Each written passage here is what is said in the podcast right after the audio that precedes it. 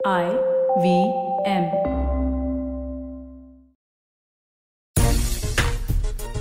अठारह में पहली बार ऑफिशियली टेस्ट मैच खेला गया और उसके बाद टेस्ट मैच में एक लंबा सफ़र हमने देखा और ये एकमात्र ऐसा फॉर्मेट है जिसमें बहुत कुछ नहीं बदला है। आज भी क्रिकेट रेड बॉल से होती है, जहाँ पर सफ़ेद जर्सी में क्रिकेटर्स मैदान पर उतरते हैं और पाँच दिन ये क्रिकेट चलती है। लेकिन जब अठारह सौ सतहत्तर में शुरू हुआ, तब दिन निर्धारित नहीं थे, यानी कि लंबे टेस्ट मैचेस चलते थे। और उसके बाद ये एक बड़ा परिवर्तन आया टेस्ट मैचेस में, कि पाँच दिन का टेस्ट मैच होना शुरू हुआ। और उसके बाद अभी भी टेस्ट मैच की अपनी एक गरिमा है, एक अपना अपनी एक पहचान है और आज भी अगर आप, जो तमाम बड़े बड़े क्रिकेटर्स हैं, उनसे अगर आप बात करें तो वो टेस्ट क्रिकेट की हमेशा अपनी मेमोरीज को ज़्यादा शेयर करना पसंद करते हैं बनस्पत वनडे क्रिकेट के। नमस्कार, खेल नीति पर आपका स्वागत है। मैं हूँ राजीव मिश्रा और आज मैंने इंट्रोडक्शन टेस्ट मैच का इसलिए दिया क्योंकि ग्रीन पार्क कानपुर में टेस्ट मैच शुरू होगा न्यूजीलैंड और भारत के बीच में गुरुवार के दिन और इस टेस्ट मैच के कई मायने हैं। सबसे बड़ा मायने तो यही है कि टेस्ट चैंपियनशिप का एक हिस्सा है क्योंकि दो टेस्ट मैचेस खेले जाएँगे। और उससे भी बड़ी बात यह है कि भारत और न्यूजीलैंड के बीच में जो पिछले कुछ भिड़ंत हुई है टेस्ट क्रिकेट में, न्यूजीलैंड ने चारों खाने चित किया है हिंदुस्तान को। और ऐसे में क्या ये फैंस के लिहाज से जाए तो बदला लेने की बारी है। क्या एक रैंक टर्नर हमें देखने को मिलेगा न्यूजीलैंड के खिलाफ ग्रीन पार्क के मैदान पर क्योंकि न्यूजीलैंड के कोच ने जिस तरह के इंडिकेशन दिए उससे तो यही लग रहा है कि एक ड्राई पिच न्यूजीलैंड का इंतज़ार कर रही है ग्रीन पार्क में। हालाँकि इस बार पिच क्यूरेटर वहाँ पे चेंज हुआ है अगर मैं बात करूँ कान, कानपुर में जो ऑफिशियल्स हैं उनसे उनके व्यूज़ की बात करूँ तो वहाँ पर बॉल थोड़ा स्विंग भी करेगा क्योंकि कंडीशन थोड़ी सी डिफरेंट है इस बार कानपुर में। तो कई ऐसे मुद्दे हैं जिसपे आज हम बातचीत कर सकते हैं। और खास तौर से प्लेइंग इलेवन क्या होगी? भारतीय टीम की उस पर भी बातचीत करेंगे। और दो खास मेहमान हमारे साथ हैं।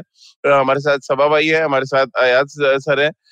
गुड मॉर्निंग सभा भाई और अयाज सर। पहला सवाल तो सभा भाई आपसे ही है सभा भाई कि टेस्ट मैच की शुरुआत कम से कम भारत के लिए अच्छी नहीं रही।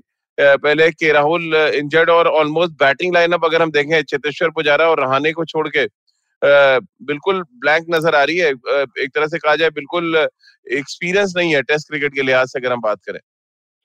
हाँ राजीव पर ये मुझे लगता है कि शानदार मौका है चयनकर्ताओं के लिए और टीम मैनेजमेंट के लिए क्योंकि ऐसे भी जो हमारी जो टेस्ट मैचेस में बल्लेबाजी है उनमें कई ऐसे खिलाड़ी हैं जिनके पास अनुभव तो है मुझे लगता है कि वो अब अब अपने आखिरी दौर पर हैं चाहे वो जिनके रहाने हो या फिर चितेश्वर पुजारा ही क्यों ना हो।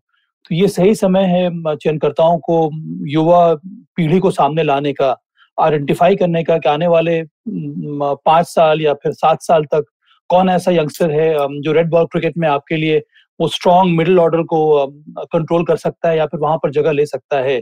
अब जिस तरह से इसके पहले जो ट्रांजिशन हुआ था, राहुल, सौरव वीवीएस के जाने के बाद, फिर हमने देखा था कि विराट कोहली चितेश्वर पुजारा जिनके रहाने ने बड़े आसानी से या फिर रोहित शर्मा ने बहुत ही आसानी से, बहुत स्मूथ वो ट्रांजिशन होने दिया था। उसी प्रकार से ये समय है अब टीम मैनेजमेंट और चयनकर्ताओं के लिए कि कई सारे यंगस्टर्स को अब आइडेंटिफाई करें, जिन्होंने डोमेस्टिक क्रिकेट में रणजी ट्रॉफी में या फिर इंडिया ए के लिए रेड बॉल क्रिकेट में अच्छा परफॉर्म किया है और उनको अब आप ग्रूम करें टेस्ट मैचेस में। तो मुझे अच्छा लग रहा है ये देख करके इस समय मुझे पूरा विश्वास है कि श्रेयस अय्यर को मौका मिलेगा, उनके पास चांस है इस जगह को भरने का। और उसके बाद सूर्य कुमार यादव को ऐड किया गया है। वहाँ दक्षिण अफ्रीका में हनुमा विहारी हैं तो यही तीन चार प्लेयर्स हैं। जो हम्म। इस तरह के स्लॉट्स को फिल कर सकते हैं। और भी कई सारे यंगस्टर्स हैं जिनके बारे में देखना पड़ेगा हम्म। चयनकर्ताओं को। लेकिन आया सर थोड़ी मुश्किल तो है ये तो मानना पड़ेगा क्योंकि आपके पिछले टेस्ट चैंपियनशिप के तीन इंपॉर्टेंट प्लेयर्स जिन्होंने सबसे ज़्यादा रन बनाए रोहित शर्मा दोनों टेस्ट मैच के लिए अवेलेबल नहीं। ऋषभ पंत एक और नाम जिन्होंने बहुत इंपॉर्टेंट पारियाँ खेली वो इस स्क्वाड में नहीं है। और साथ ही कप्तान खुद विराट कोहली पहले टेस्ट मैच के लिए अवेलेबल नहीं है। यानी कि अगर आप बैटिंग ऑर्डर में देख रहा था अभी तो चेतेश्वर पुजारा और अजिक राणे जिनके एक्सपीरियंस की हम बात कर रहे हैं, वो स्ट्रगल कर रहे हैं दोनों ही बल्लेबाज पिछले दो सालों से।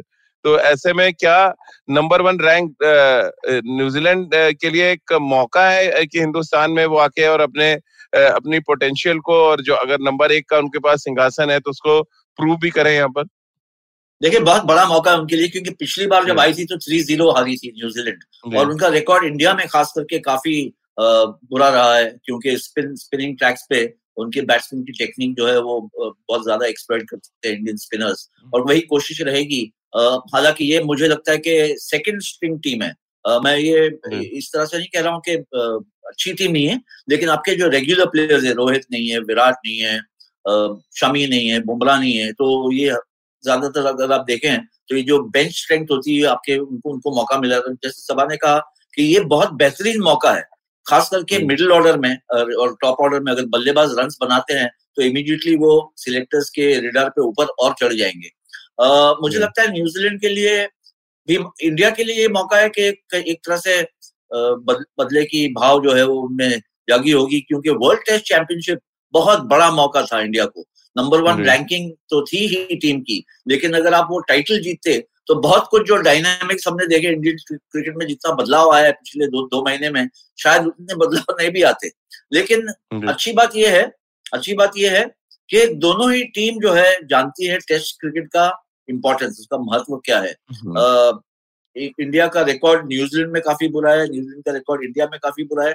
कहीं ना कहीं कोशिश न्यूजीलैंड की क्योंकि अब वो यहाँ आए हैं कि कोशिश ये रहेगी कि उनका रिकॉर्ड सुधारे यानी कि इंडिया में इंडिया को अगर हराते हैं तो हम्म। बहुत बड़ी बात होती है। और नंबर वन का जो उनका एक, एक पोजीशन है उसके उसके मायने बहुत ज़्यादा हो जाते हैं।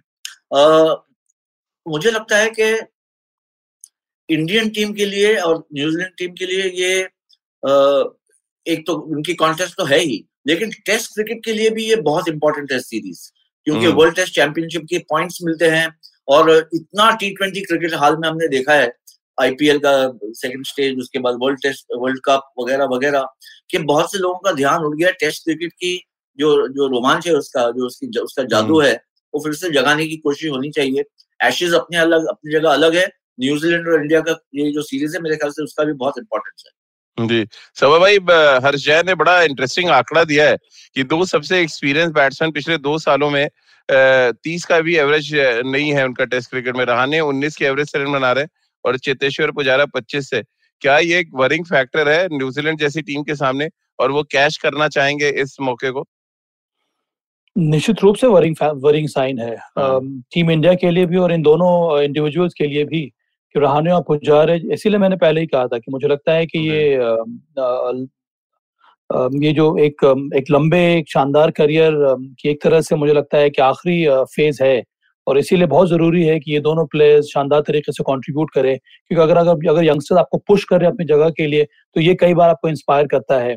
और इस समय इन, इन दोनों को मालूम है कि इनसे ज़्यादा अनुभवी खिलाड़ी दोनों ही तरफ़ कोई नहीं है। तो मुझे लगता है कि इन दोनों को अच्छा परफॉर्म करना करना पड़ेगा। एक और बात है राजीव मैं उम्मीद कर रहा हूँ कि राहुल द्राविड के के ये रिजीम में कम से कम हमें उस प्रकार का सब स्टैंडर्ड विकेट ना मिले जो हमने हम्म। हमने इंग्लैंड के विरुद्ध देखा था अगर हम चाह रहे हैं टेस्ट क्रिकेट को प्रमोट करने के लिए बहुत ज़रूरी है कि ऐसा विकेट मिले जहाँ कम से कम चौथे दिन तक टेस्ट मैच चले उसके लिए ज़रूरी यह है कि आपके पास जो तीनों एस्पेक्ट होते हैं खेल के बैटिंग स्पिन बॉलिंग और पेस बॉलिंग इन तीनों का कुछ ना कुछ शोकेस करने का हम्म। मौका मिले खिलाड़ियों को तो मुझे ऐसे ही उम्मीद है कि अंडर राहुल द्राविड ये एक परिवर्तन देखने को मिलेगा और कुछ ज़्यादा ही विकेट ऐसा ना बने जहाँ पर दो या ढाई दिन में मैच खत्म हो जाए और और और, और डस्ट बॉल बने या फिर टर्निंग ट्रैक्स कुछ इस प्रकार के आप बनाने लगे?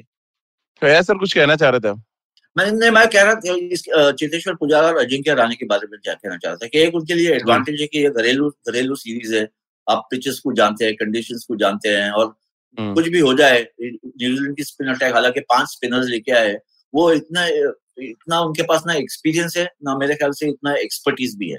तो इससे हम्म। बेहतर मौका नहीं हो सकता है दोनों बैट्समैन को तगड़े रन बनाकर अपनी जगह न सिर्फ़ अपनी जगह संभाल ले लेकिन टीम को जिताए भी लेकिन ये मेक और ब्रेक सीज़न या सीरीज़ भी हो सकती है दोनों के लिए अगर रन नहीं बनते हैं इंडिया ए की टीम वहाँ पर साउथ अफ्रीका में वहाँ प्लेयर्स अच्छा परफॉर्म करते हैं तो फिर हम्म। बहुत ज़्यादा प्रेशर आ जाएगा सिलेक्टर्स पे भी राहुल द्राविड पर भी कैप्टन पर भी कि किस तरह से इनको ये दोनों प्लेयर्स जो बहुत ही अच्छे प्लेयर्स हैं लेकिन किस तरह से एडजस्ट करे अगर उनका फॉर्म नहीं सुधरता है बिल्कुल और शुभमन गिल को लेके एक सवाल है अर्पण जी का। उनका कहना है कि वो शॉर्ट बॉल के बड़े अच्छे प्लेयर है सभा भाई और उनको साउथ अफ्रीका में खेलना ही चाहिए और क्या उनके लिए ये दो टेस्ट मैचेस बड़े इंपॉर्टेंट होंगे जो इंडिया में खेलेंगे एज ओपनर खबरें तो आ रही थी कि शुभमन गिल को पहले मिडिल ऑर्डर में ट्राई किया जाएगा हाँ, के एल राहुल चोटिल हो गए हैं तो फिर से उनको ओपन करने का मौका मिलेगा। देखिए मुझे लगता है कि टीम मैनेजमेंट में ने काफ़ी इन्वेस्ट किया है शुभमन गिल के ऊपर। अब शुभमन गिल के ऊपर निर्भर करता है कि वो किस तरह से परफॉर्म करते हैं। उनको मौका मिल रहा है उनको भरोसा दिखाया जा रहा है और जितना आपके अंदर स्किल और टैलेंट है अब समय आ गया है कि आप उसको कन्वर्ट करें अच्छे परफॉर्मेंसेज में। एक जो शुभमन गिल में मुझे आपने सही कहा कि शॉर्ट बॉल को अच्छा खेलते हैं पर कई बार शॉर्ट बॉल को खेलने की जो टेंडेंसी होती है उसके वजह से उनको जो बैट है वो बहुत ज़्यादा बाहर से आता है और वो एंगल क्रिएट हो जाता है जब वो सीधी वाली बॉल को खेलते हैं। मैं उनको हम्म। मुश्ताक अली में भी वॉच कर रहा था वहाँ पर भी कुछ वही स्थिति उनके सामने आई है तो मुझे लगता है कि थोड़ा बहुत जो बैटिंग कोच है विक्रम उनको बारीकी से देखना पड़ेगा उस एरिया को अगर उस टेक्निकल एरर की वजह से एक पैटर्न आ रहा है उनके डिसमिसल में तब मुझे लगता है कि वहाँ पर चेंज करने की ज़रूरत है तो ये डिपेंड करता है बैटिंग कोच और शुभमन गिल के ऊपर पर हाँ जिस तरह के खिलाड़ी हैं एलिगेंट है अपराइट खेलते हैं दक्षिण अफ्रीका हम्म। जैसे की जैसे विकटों पर उनकी ज़रूरत पड़ेगी और उनको रन बनाने होंगे। पर उसके पहले ये दो टेस्ट मैचेस रन बनाने होंगे राजीव क्योंकि कई सारे यंग प्लेयर्स अब आ रहे हैं जो जो दावा ठोक रहे हैं अपना। चलो एक ब्रेक ले लेते हैं। ब्रेक के बाद वापस आएँगे, कुछ बड़े इंपॉर्टेंट सवाल आ रहे हैं, उस पर बातचीत करेंगे और बुमराह, मोहम्मद शमी के बिना क्या धारदार गेंदबाजी नज़र आ रही है, उस पर करेंगे और क्या भारतीय टीम भी तीन स्पिनर खिलाएगा। और हमारे कुछ व्यूवर्स का न्यूजीलैंड क्रिकेट बोर्ड को लेके सवाल है कि उनकी स्ट्रेटेजी जो रहती है, फिर हम उस तरह की स्ट्रेटेजी हम क्यों नहीं अपना सकते, उस पर भी बातचीत करेंगे। एक ब्रेक लेते हैं, तुरंत हाजिर होते हैं।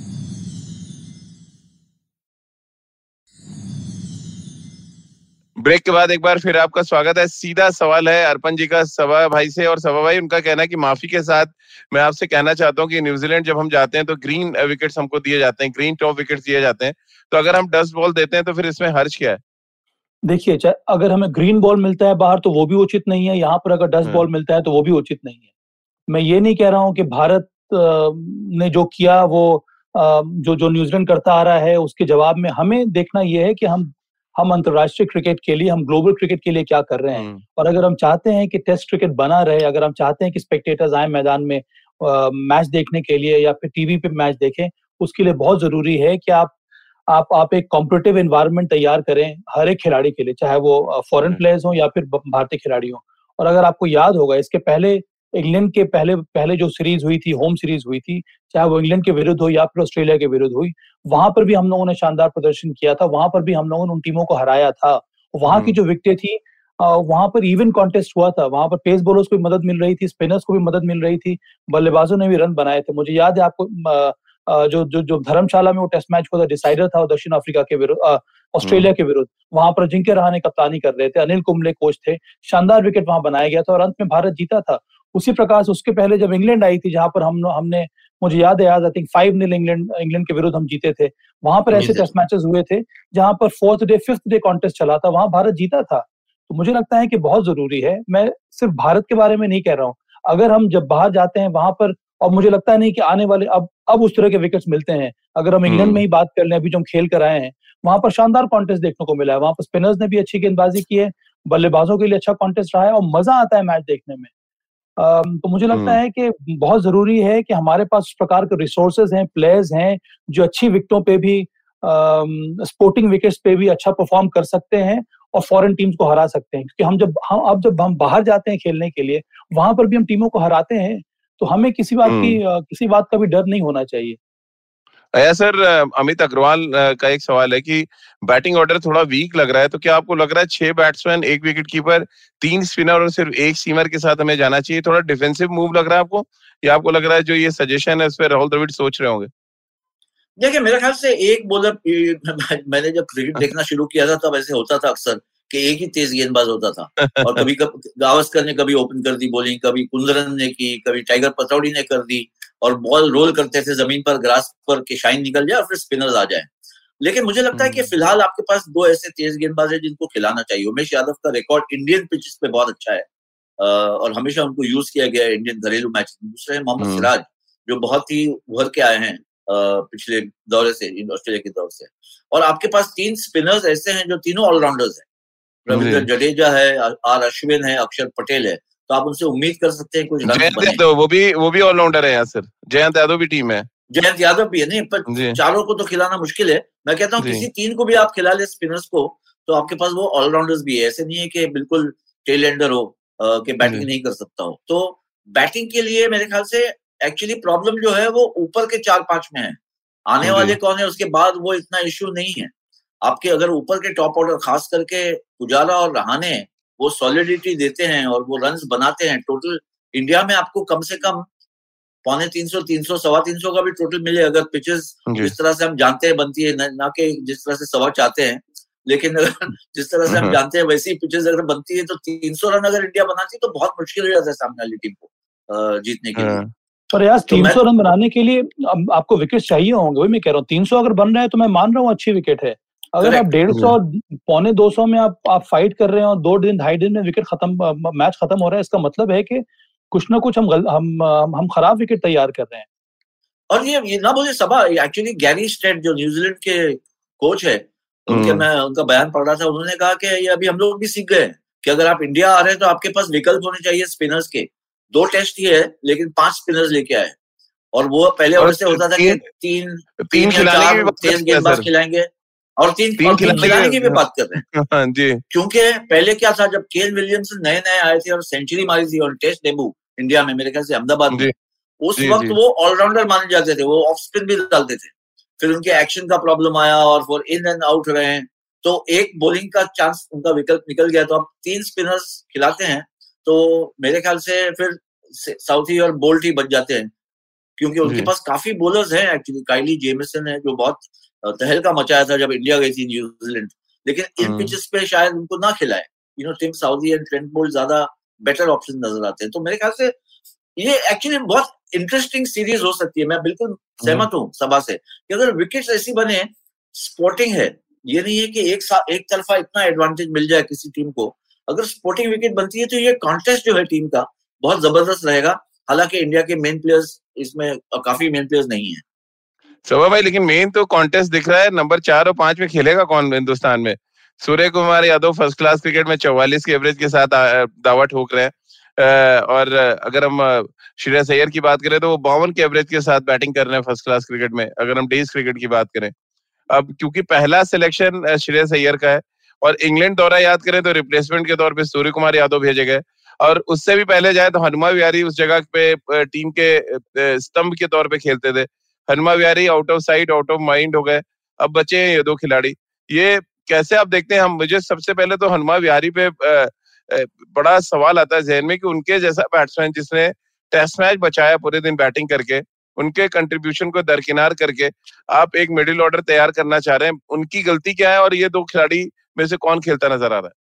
राजीव हनुमा विहारी चली उनको तो चयन हुआ नहीं उनको दक्षिण अफ्रीका हम्म। भेज दिया गया। अब वो किस तो कारण से भेजा गया? वो कवर अप करके भेजा गया। वही मैं राजीव कर रहा हूँ क्योंकि अब चयनकर्ताओं से बात हो नहीं सकती है तो फिर ये कहना बड़ा मुश्किल है किन कारण से उनको भेजा गया? और इसके इसके पहले भी हम लोग इस बारे में डिस्कशन कर चुके हैं। पर अभी अगर नंबर चार की अगर हम बात करें तो श्रेयस अय्यर का नंबर पहले आना चाहिए। अब हम्म। सूर्य कुमार यादव को इंग्लैंड इस वजह से भेजा गया था क्योंकि उस समय श्रेयस अय्यर इंजर्ड थे। तो श्रेयस अय्यर का हमेशा सही नंबर सूर्य कुमार यादव के ऊपर आएगा। श्रेयस अय्यर का रेड बॉल क्रिकेट में डोमेस्टिक लेवल पर प्रदर्शन इंडिया ए में उनका प्रदर्शन शानदार रहा है। और हम्म। ये अच्छी बात है कि अब चूँकि राहुल द्राविड एक कोच बनकर आ गए हैं तो उनकी कोशिश यही होगी कि एक तरह का पैकिंग ऑर्डर बन जाए। जो इंडिया ए में अच्छा परफॉर्म हम्म। कर रहा है उसका नंबर पहले आएगा उसके बाद उसके बाद दूसरे प्लेयर्स आएँगे। अगर आप देखिए कुछ उसी उसी प्रकार की स्थिति इस समय इंडियन ओपनर्स की हुई है। मयंक अग्रवाल को पहले मौका मिला क्योंकि मयंक अग्रवाल ने शानदार प्रदर्शन किया था इंडिया ए में। अब इस समय प्रियंक पंच और अभिमन्यु ईश्वरन आपके दो युवा ओपनर्स हैं जो इस समय दक्षिण अफ्रीका में हैं। तो उसी प्रकार से मिडिल ऑर्डर में भी उस तरह का ऑर्डर बन गया है। तो सबसे हम्म। पहला नाम उसमें श्रेयस अय्यर का आता है। उनका ट्रैक रिकॉर्ड जो है मुंबई के लिए शानदार प्रदर्शन उन्होंने किया है। कप्तान रह चुके हैं मुंबई के लिए। और ओवरऑल पिछले तीन या चार सालों में उनका प्रदर्शन रेड बॉल क्रिकेट में लाजवाब रहा है। मुझे लगता है वो डिजर्व करते हैं इस समय ग्यारह में खेल। अया सर एक सवाल न्यूजीलैंड को लेके आया है। कसार साहब का ही सवाल है कि मौजूदा समय पे न्यूजीलैंड वर्ल्ड चैंपियन है टेस्ट क्रिकेट में। क्या उनको फेवरेट माना जाए इस, इस सीरीज़ को जीतने के लिए कंडीशंस के लिहाज से? और खुद न्यूजीलैंड ने भी कहा है कि अब वो वो अंडरडॉग की तरह नहीं आए हैं इस सीरीज़ में। वो एक एक चुनौती देने के लिए आए हैं और एक चैंपियन टीम है और चैंपियन की तरह खेलेंगे। देखिए इसमें कोई दो राय नहीं कि न्यूजीलैंड क्रिकेट की जो ट्रेजेक्ट्री रही है पिछले दो साल में। टेस्ट क्रिकेट में ही अगर आप देख लें तो बहुत ज़बरदस्त रही है व्हाइट बॉल में तो है ही हम जानते हैं टू में ओडीआई वर्ल्ड कप फ़िलहाल टी ट्वेंटी वर्ल्ड कप में फाइनलिस्ट थे। और वर्ल्ड टेस्ट चैंपियनशिप जीता है और इंडिया को हराया है। तो ये एक कांटे का टक्कर हो सकता है। इसमें फेवरेट अगर आप रैंकिंग से रैंकिंग से जाए तो नंबर वन टीम है तो फेवरेट उनको मानना चाहिए।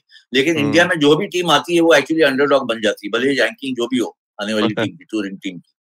यहाँ पर ये हो गया है कि आपके काफ़ी सीनियर प्लेयर्स जो है वो नहीं खेल रहे हैं। रोहित नहीं है विराट नहीं है शमी नहीं है बुमराह नहीं है इससे काफ़ी फ़र्क पड़ सकता है। टीम कॉम्बिनेशन सही लाने के लिए हम हमारी इतनी बहस जो चल रही है कि मिडिल ऑर्डर कैसे बनेगा यही बताता है दिखाता है हमको दर्शाता है कि इतना आसान नहीं है द्राविड के लिए भी ना अजिंक्य रहने हम्म। के लिए पहले टेस्ट मैच में फिर विराट जब आएँगे तब। क्योंकि मैचेस जीतने के लिए आपको एक तो एक्सपीरियंस चाहिए और क्वालिटी चाहिए। दोनों ही चीजेस में थोड़ा दोनों ही सिचुएशन में इंडिया थोड़ी पीछे रह गई है सीरीज़ में। क्योंकि क्वालिटी प्लेयर जो है उनको रेस्ट किया गया है और एक्सपीरियंस इतना है नहीं। सूर्य कुमार यादव को स्क्वाड में इसलिए इंक्लूड किया है क्योंकि उनके पास दस साल का डोमेस्टिक एक्सपीरियंस है। क्योंकि ऊपर आपके टॉप में जो है शुभमन गिल वगैरह जो है वो इतने एक्सपीरियंस नहीं है उनके पास हालाँकि इंटरनेशनल क्रिकेट खेल चुके हैं। तो मुझे लगता है कि फ़िलहाल मैं कहूँगा कि न्यूजीलैंड की टीम अंडरडॉग नहीं है लेकिन बराबरी से उतरेगी टीम पर मैदान में इंडिया के खिलाफ। क्योंकि इंडिया होम पिचेस पे होम सिचुएशन में इंडिया बहुत ही मज़बूत टीम रहती है। से पहले अर्पण जी ने पूछा है कि ये नौ बजे कल टॉस होगा तो क्या थर्सडे और फ्राइडे को खेल नीति नहीं होगा, लेकिन हम हरपन जी, आपको ये जानकारी दे दें कि हम लोग नौ बजे कल शो कर रहे हैं। टॉस के टाइम पे ही हम शो करेंगे ताकि आपको प्लेइंग इलेवन के बारे में दोनों टीमें क्या कुछ बैलेंस के साथ उतर रही है उसके बारे में और ग्रीन पार्क जहाँ मैंने भी काफ़ी क्रिकेट खेली है उसके बारे में आपको बताएँगे और पिच क्यूरेटर क्योंकि बदल दिए गए हैं। तो अब वो पाँच सौ रुपए का नगद पुरस्कार जो हमेशा मिलता था शिव कुमार जी को, वो अब इस बार किसको जाएगा? मैच खत्म होने के बाद, उस पर भी आगे बातचीत करेंगे। एक छोटा सा ब्रेक लेते हैं, तुरंत हाजिर होते हैं।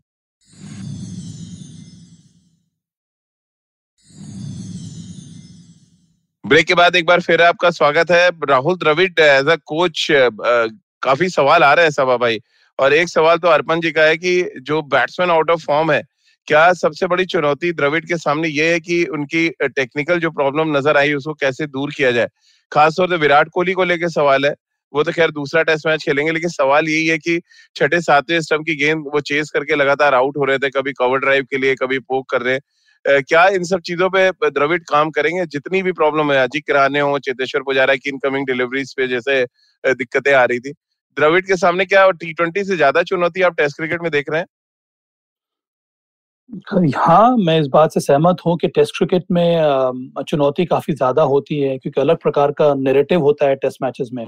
वहाँ पर आपको स्किल पर काम करना होता है पर उससे ज़्यादा आपको मानसिक रूप से मजबूती प्रदान करने के लिए वो जो एस्पेक्ट है उस पर काम करना होता है। और जहाँ तक मैंने राहुल द्राविड को देखा है कोच के रूप में इंडिया ए के लिए अंडर नाइनटीन के लिए उनकी जो उनकी जो तवज्जो होती है वो ज़्यादा मेंटल स्ट्रेंथ के ऊपर होती है। उनका हमेशा से ये मानना रहा है कि अभी तक जो आपने किया है एक एक बल्लेबाज के रूप में डोमेस्टिक लेवल पर उसी को आपको और आगे बढ़ाना है। और वो तभी इंटरवीन करते हैं तकनीक में जब उनको लगने लगता है कि एक पैटर्न आ गया है एक खिलाड़ी के आउट होने पर एक ऐसा एरिया है जहाँ पर बार बार बॉलर जो है वो एक्सप्लॉइट कर रहे हैं तभी वो स्टेप इन करते हैं। उसके उसके अलावा उनको लगता है कि उनको हमेशा से ये मानना रहा है कि अगर आप मानसिक रूप से ज़्यादा स्ट्रांग रहेंगे आपका स्ट्रांग टेम्परमेंट रहेगा तो कई सारे डिफ़िकल्ट फेजेस आप हमेशा ओवरकम कर सकते हैं। और ये वो वो वो पर्सनली पर्सनल जो एग्ज़ाम्पल है उनका वो वो खुद कई बार इस, इसको सामने लेकर आते हैं। उनके भी टेस्ट करियर में कई सारे ऐसे दौर आए थे जहाँ पर ऐसा लगने लगा था कि उनको रन बनाना बड़ा कठिन हो जा रहा है। वहाँ से वापसी उन्होंने कैसे की? इन सभी बातों पर वो ध्यान देते हैं और कुछ वही उनका प्रयास रहता है बैटर्स के साथ काम करते समय भी। और मुझे लगता है यही चीज़ हमें टेस्ट क्रिकेट में भी देखने को मिलेगी जब वो मेहनत करेंगे टेस्ट बैटर्स के साथ और ये हम्म। बहुत बड़ी बात है राहुल द्राविड वो कभी भी चाहते नहीं है कि इस लेवल पर आकर वो बहुत ज़्यादा चेंज चेंजेस लेकर आए तकनीक में उनका हमेशा से ये हम्म। मानना रहा है कि आर्ट ऑफ़ स्कोरिंग रन ज़्यादा इंपॉर्टेंट है टेक्निक से और अंतरराष्ट्रीय हम्म। स्तर पर एक टेस्ट बैटर के लिए art of scoring is more important art of taking wicket भी बहुत इंपॉर्टेंट है सर जिसके मास्टर हो चुके हैं आर अश्विन इंडियन पिचेस पे कैसे आप उनका फॉर्म देख रहे हैं कि टी में बहुत शानदार गेंदबाजी की उन्होंने। और सात मैचों में न्यूजीलैंड के खिलाफ अगर हम देखें तो बावन विकेट है ज़बरदस्त ट्रैक रिकॉर्ड है न्यूजीलैंड के खिलाफ। लेकिन एक बड़ी समस्या भी रहती है न्यूजीलैंड जैसी टीमों के खिलाफ कि आप स्वीप शॉट से कैसे बचें। आपको याद होगा आया सर, जब हम हारे एक टेस्ट मैच इंग्लैंड के अगेंस्ट तो जो रूट एंड कंपनी ने स्वीप मार मार के अश्विन और जडेजा को लैंडिंग प्रॉब्लम कर दिया था। क्या ये शॉट बड़े सही तरीके से अप्लाई करेंगे? Ross Taylor Kane Williamson Tom Latham है उनके पास जो एक और अच्छा स्वीप शॉट खेलते हैं। क्या ये स्वीप शॉट बनाम स्पिन गेंदबाजी मुकाबला देखा जाए ग्रीन पार्क में? हो सकता है क्योंकि स्वीप शॉट बहुत इफ़ेक्टिव होता है खास करके इंडियन पिचेस पे लेकिन उसको सही खेलना उसका एग्जीक्यूशन बहुत इंपॉर्टेंट है। स्वीप शॉट ग्रहम बूच और डेविड गावर के जमाने से मैं देखते आ रहा हूँ। कि आके किस तरह से स्वीप शॉट के स्वीप शॉट खेलते थे अगेंस्ट इंडियन स्पिनर्स और मैचेस जिताए भी है इंग्लैंड को। लेकिन बहुत से मैचेस हारे भी है क्योंकि अगर आप स्वीप शॉट जैसे पिछली सीरीज़ में हमने इंग्लैंड के खिलाफ देखा कि इंग्लैंड के बल्लेबाज जो रूट के को अलग रख दे आप तो बाकी बैट्समैन जो है वो फंस गए थे स्वीप शॉट खेलने में भी। और यहाँ पर हम्म। मेरा मानना है कि एक्चुअली अश्विन हमारे ट्रंप कार्ड है सीरीज़ में। हमने बहुत इन डिटेल बात की पुजारा और हम्म। रहाने के बारे में। लेकिन मैं मानता हूँ ये दो टेस्ट मैचेस में अगर कोई एक क्रूशल प्लेयर है एक्स फैक्टर है दोनों टीम में वो है आर हम्म। अश्विन अपने करियर के सबसे बेहतरीन फॉर्म में फ़िलहाल चल रहे हैं वो और वो ऐसे गेंदबाज है जो मेंटली चैलेंज करते हैं बैट्समैन को अगर स्वीप शॉट खेल रहा है तो किस तरह से एंगल वेरी करेंगे फ़्लाइट वेरी करेंगे डिलीवर किस तब किस वक्त वो बॉल को छोड़ते हैं थोड़ा लेट हम्म। छोड़ते हैं थोड़ा अर्ली छोड़ते हैं ताकि बैट्समैन खुद जो है उनकी जाल में फंसे गलतियाँ करे और वो स्वीप शॉट खेलते हुए भी गलतियाँ हो सकती है। तो बहुत मास्टरली। फॉर्म है आर अश्विन का और मेरे ख्याल से अगर न्यूजीलैंड के प्रेपरेशन में फ़िलहाल भी आज रात को भी शायद उनको अगर नींद नहीं आया किसी वजह से केन विलियमसन विलियमसन को वो इसी वजह से होगी कि अश्विन के बारे में हम क्या करें? और वही हाल अक्षर पटेल को लेके भी होगा सभा भाई क्योंकि जब अक्षर पटेल इंक्लूड किया गया इंग्लैंड के अगेंस्ट तो उन्होंने सबसे पहला काम किया कि स्वीप शॉट खेलना बंद करा करा दिया। क्योंकि जिस स्पीड से वो गेंद डाल रहे थे और उनका जो आम बॉल हाँ। था वो बार बार आपको रोक रहा था कि आप अक्रॉस द लाइन खेलें। क्या वो एक एक एक चीज़ होगी जो न्यूजीलैंड को परेशान कर रही होगी? ठीक है आप स्वीप तो खेलेंगे बट उनके पास भी एक बॉलर है कि आपने लाइन मिस किया तो फिर आप बच नहीं पाएँगे और इंग्लैंड का वही हाल हुआ था भारत में। इसी वजह से राजीव बहुत ज़रूरी होता है कि आप किस तरह का होमवर्क कर मैदान में उतर रहे हैं। और मुझे पूरा विश्वास है कि न्यूजीलैंड की टीम विश्वास करती है प्रिपरेशन में। उन्होंने सारे के सारे जो जो वीडियो फुटेज हैं अक्षर पटेल के जब उन्होंने इंग्लैंड के विरुद्ध गेंदबाजी की थी भारतीय कंडीशन में उसको रीड किया होगा और उनको किस तरह से खेलना है ये वो तैयारी कर कर आए होंगे। देखिए स्वीप शॉट खेलना बड़ा आसान है पर स्वीप शॉट कब खेलना है ये बहुत ज़रूरी होता है। वो आप तभी आप कॉन्फिडेंस के साथ खेल सकते हैं जो आपको डिफेंस ऐसे फिर तो सबा भाई को हायर करना चाहिए न्यूजीलैंड को इनसे बढ़िया स्वीप शॉट उस टाइम में खेलता नहीं था कोई। मुझे, मुझे लगता है वैसे भी विकेट कीपर की आईसाइट बहुत अच्छी होती है। रिफ्लेक्सेस हाँ। बहुत अच्छे होते हैं तो जज बहुत जल्दी कर लेते हैं। कि स्वीप के लिए स्वीप के लिए लाइन की ज़रूरत नहीं होती स्वीप के लिए लेंथ की ज़रूरत होती है। लेंथ से ही। पकड़ लेते हैं तभी आप स्वीप शॉट खेल सकते हैं। और इसीलिए अक्षर पटेल को अगर आपको याद होगा को वो वो उस तरह की डिलीवरी देते नहीं है जहाँ पर आप स्वीप कर सके। उनकी हमेशा डिलीवरी ऊपर हाँ। रहती है या फिर वो गति परिवर्तन कर कर बॉलिंग करते हैं। इसीलिए मैंने कहा कि स्वीप शॉट बहुत ज़्यादा इफ़ेक्टिव हो जाता है अगर आप अपने डिफेंस को ट्रस्ट कर रहे हैं। अगर आप अपने डिफेंस को ट्रस्ट करने लगते हैं तब बोलो लगता है कि अब मैं कहाँ से विकेट लूँ? फिर आपके पास विकल्प बनता है स्वीप शॉट खेलने का। और मुझे लगता है कि जो न्यूजीलैंड के बैटर्स हैं वो ना ही केवल कन्वेंशनल स्वीप पर वो रिवर्स स्वीप का भी इस्तेमाल करेंगे। और वो इफ़ेक्टिव तब होगा अगर आप तैयार हैं अच्छे डिफेंस के साथ अगर आपका डिफेंस स्ट्रांग होगा तभी आप रन बना सकते हैं टेस्ट मैचेस में राजीव। सर क्योंकि मैच ग्रीन पार्क में उन्नीस में आखिरी बार हम टेस्ट मैच हारे थे और जो मैंने पढ़ा और जितना सुना है कि मेलको मार्शल ने बैट छुड़वा दिया था सुनील गावस्कर से जिस तरह से बाउंसर मारा। फिर अगले मैच में मार्शल के यहाँ से गेंद छुटवा दी थी सनी भाई ने बहुत पिटाई की थी कोटला में उन्होंने।